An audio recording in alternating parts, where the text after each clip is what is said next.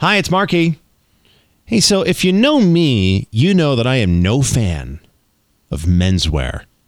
What does that mean? I'm actually making light of something that's very important and for me is much more complicated than um, not liking menswear.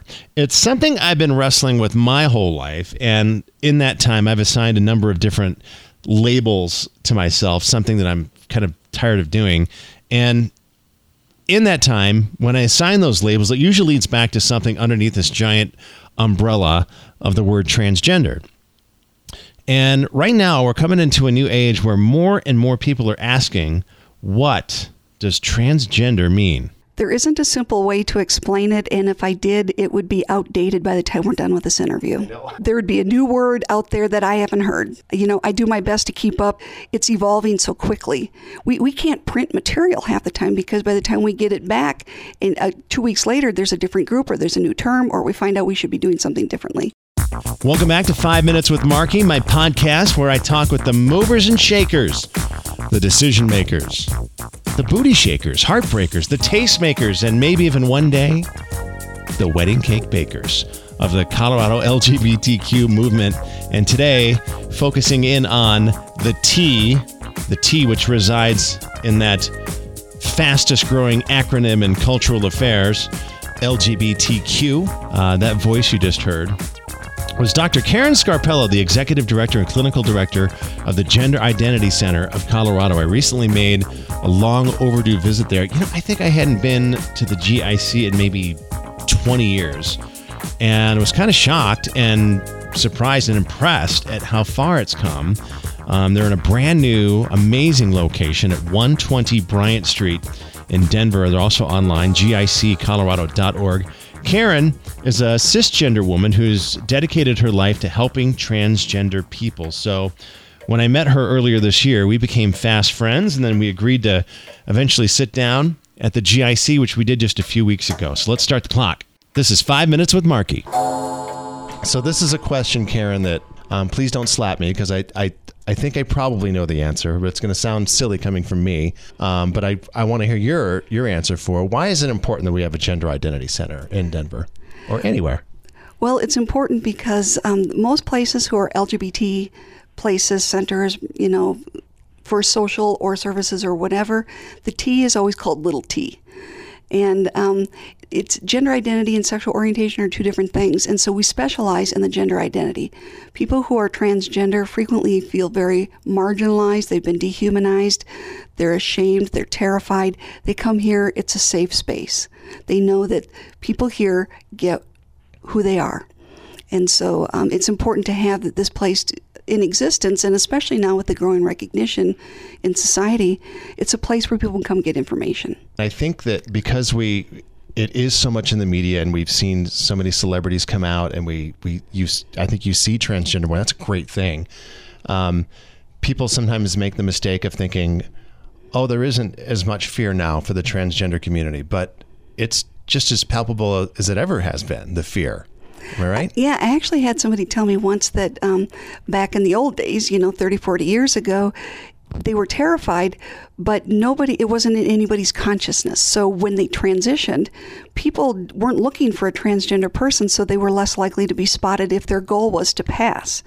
Now people are thinking transgender, and any woman with broad shoulders is suspect. So it's it's been kind of an odd turnaround that now that it's in people's minds, people are more likely to be spotted when they don't want to be. There are still people out there who don't understand, and I really believe that I'm Midwest, but I believe that people are good and they, they operate out of fear. People don't understand what transgender is, and it's easier to hate you than to try and understand or admit that I feel stupid. Mm-hmm. Tell me about some of the services you guys offer here. We have um, a great range of services. Um, we have education, so we go out into um, churches, schools, nonprofits, community and do presentations and teach them about transgender so they are less afraid. For the transgender person, we come here, we have support groups, which we've had for 40 years. And then we also now have counseling, we have case management, we're working on having medical services, and we have workshops and classes, self defense, all kinds of, and then we have events and parties and things that they can come to. And something amazing you just told me Medicaid. Yeah. You can now cover by Medicaid here. Yeah, that that was it's it's been quite a process. Um, but once I had been told no several times, and then somebody who knew differently said, "Well, things have changed. You should apply again."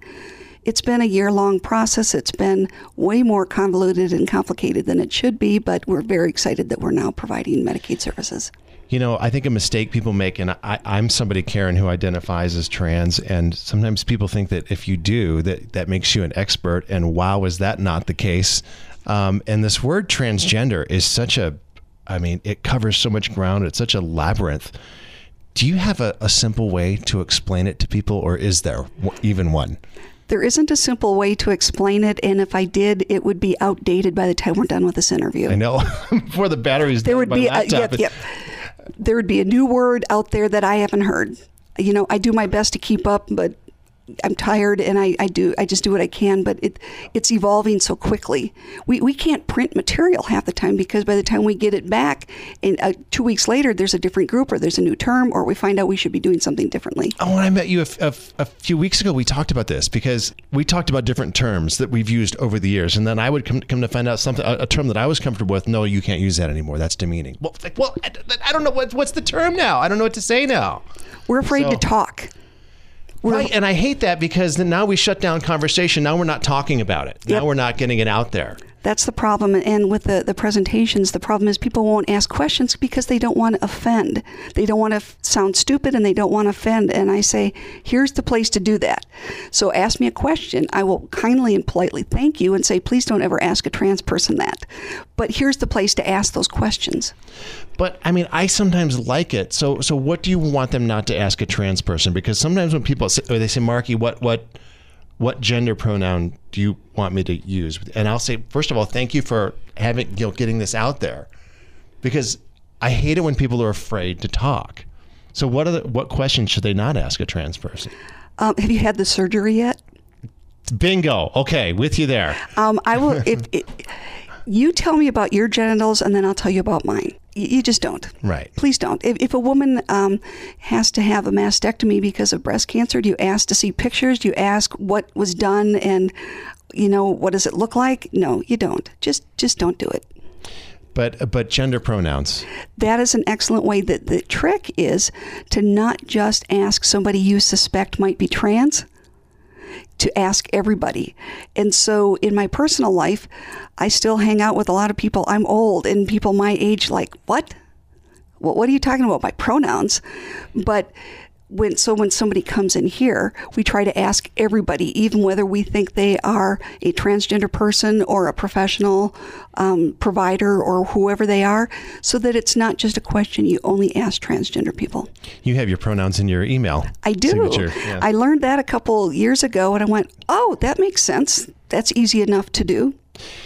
We talked about celebrities a little bit before. It, it, we've seen a lot of them in the past few years. Is this a good thing, or mixed reviews.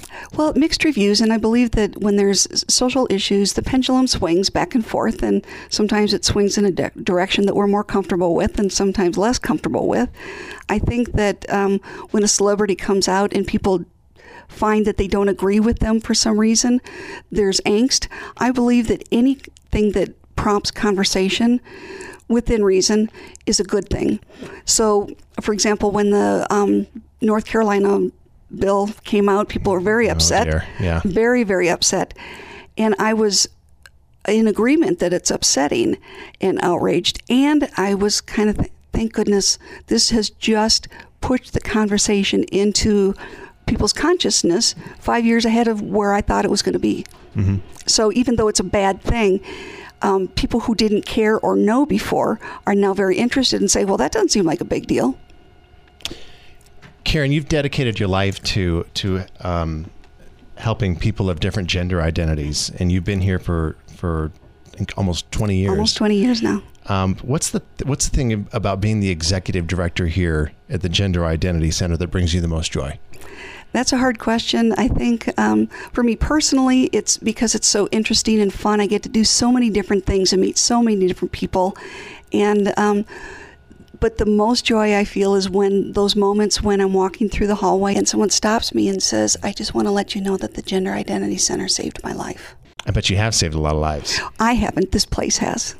You know, it, it's it's just it's such a privilege to be a part of a team that's all volunteers that people want to be here and that we have had such an impact. Where's some of the, the people really making a difference here?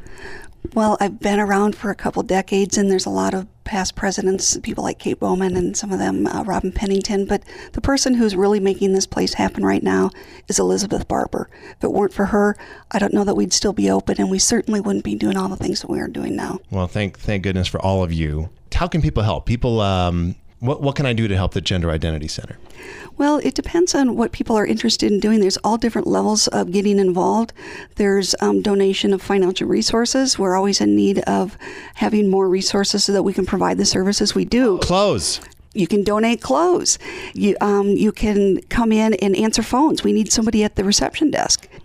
And then the last thing, there's there might be somebody listening to us who is somebody who's dealing with a gender identity issue. It is terrified. I don't know what to do. I, I don't know how to start this or reach out. What what do I do? Do I just show up? Do I call? What do I do? What I'm excited about is that we're open seven days a week.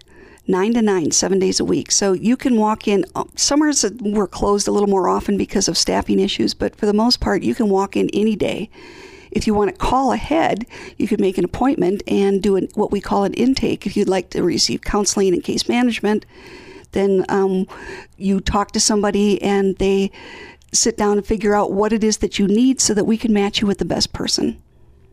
The podcast is called Five Minutes with Marky. That would have been impossible today. So, Karen, thanks for giving me slightly more than five minutes today. Thank you so much, Marky. This was a privilege. Dr. Karen Scarpella, the Executive Director, Clinical Director of the Gender Identity Center of Colorado. You know, Karen is careful, as you heard, to spread the credit around, and, you know, rightfully so. But, you know, when I think about what's been happening in the transgender world and how fortunate I've been, it's kind of a wake up call for me because the transgender suicide rate is staggering. The violence and the murder that happens, the discrimination, and I'm not somebody that talks about those things all the time. And maybe it's because I've been so fortunate. I have an amazing supportive family, my brothers, my mother, my father, my wife. Um, it's easy for me to let it slip.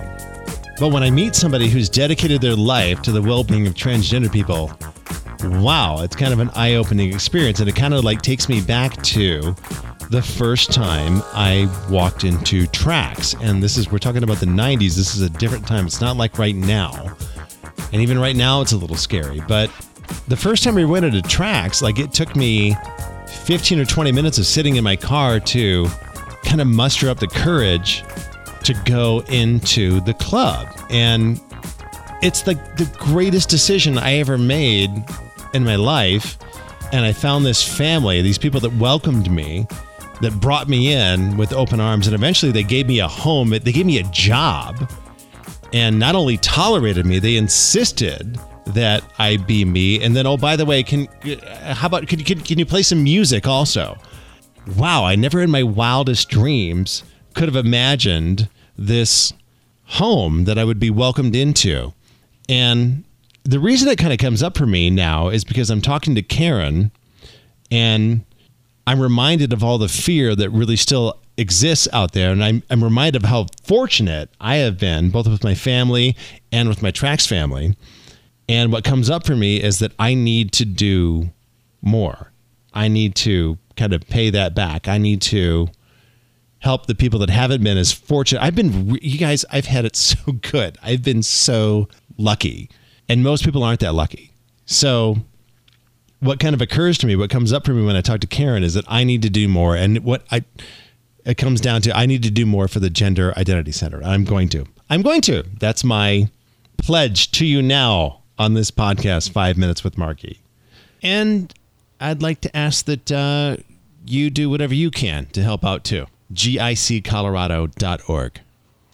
This is the part of the podcast where I usually kind of plug some DJ gigs coming up, and I just can't do it, man. I can't do it. So I'm just going to say thanks for listening.